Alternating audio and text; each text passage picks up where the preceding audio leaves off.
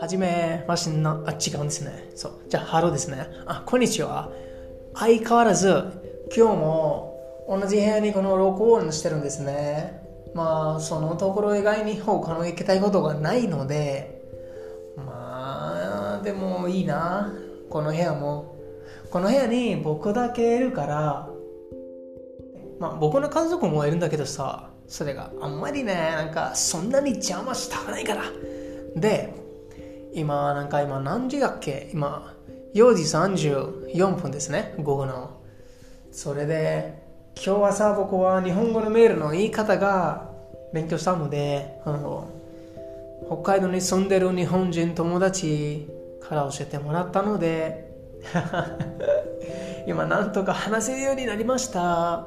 それで、まあ、いつか仕事ができるかどうかまだ確信がないんだけどさ、それ、目的を達成するために、これ今の状態で頑張らないといけないんですよね。なので、ちゃんと集中しないといけないなーって。はい。長くなったな。はい。でも、大丈夫です。そう。で、それ以外に、僕はいろんな言語を勉強したいと思うんですけどそんなに時間がないからちょっとなんかもやもやしてるんですね。ちょっとだけ。そう。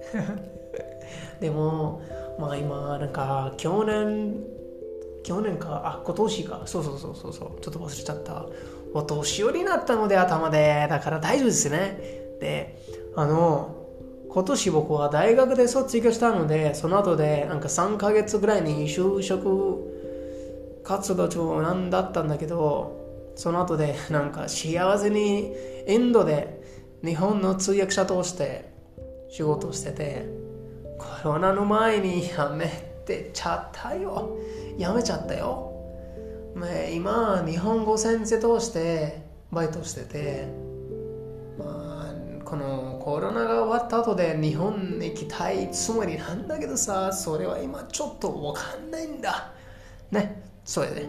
じゃあ、また後で話しましょうね。はい、バイバイ。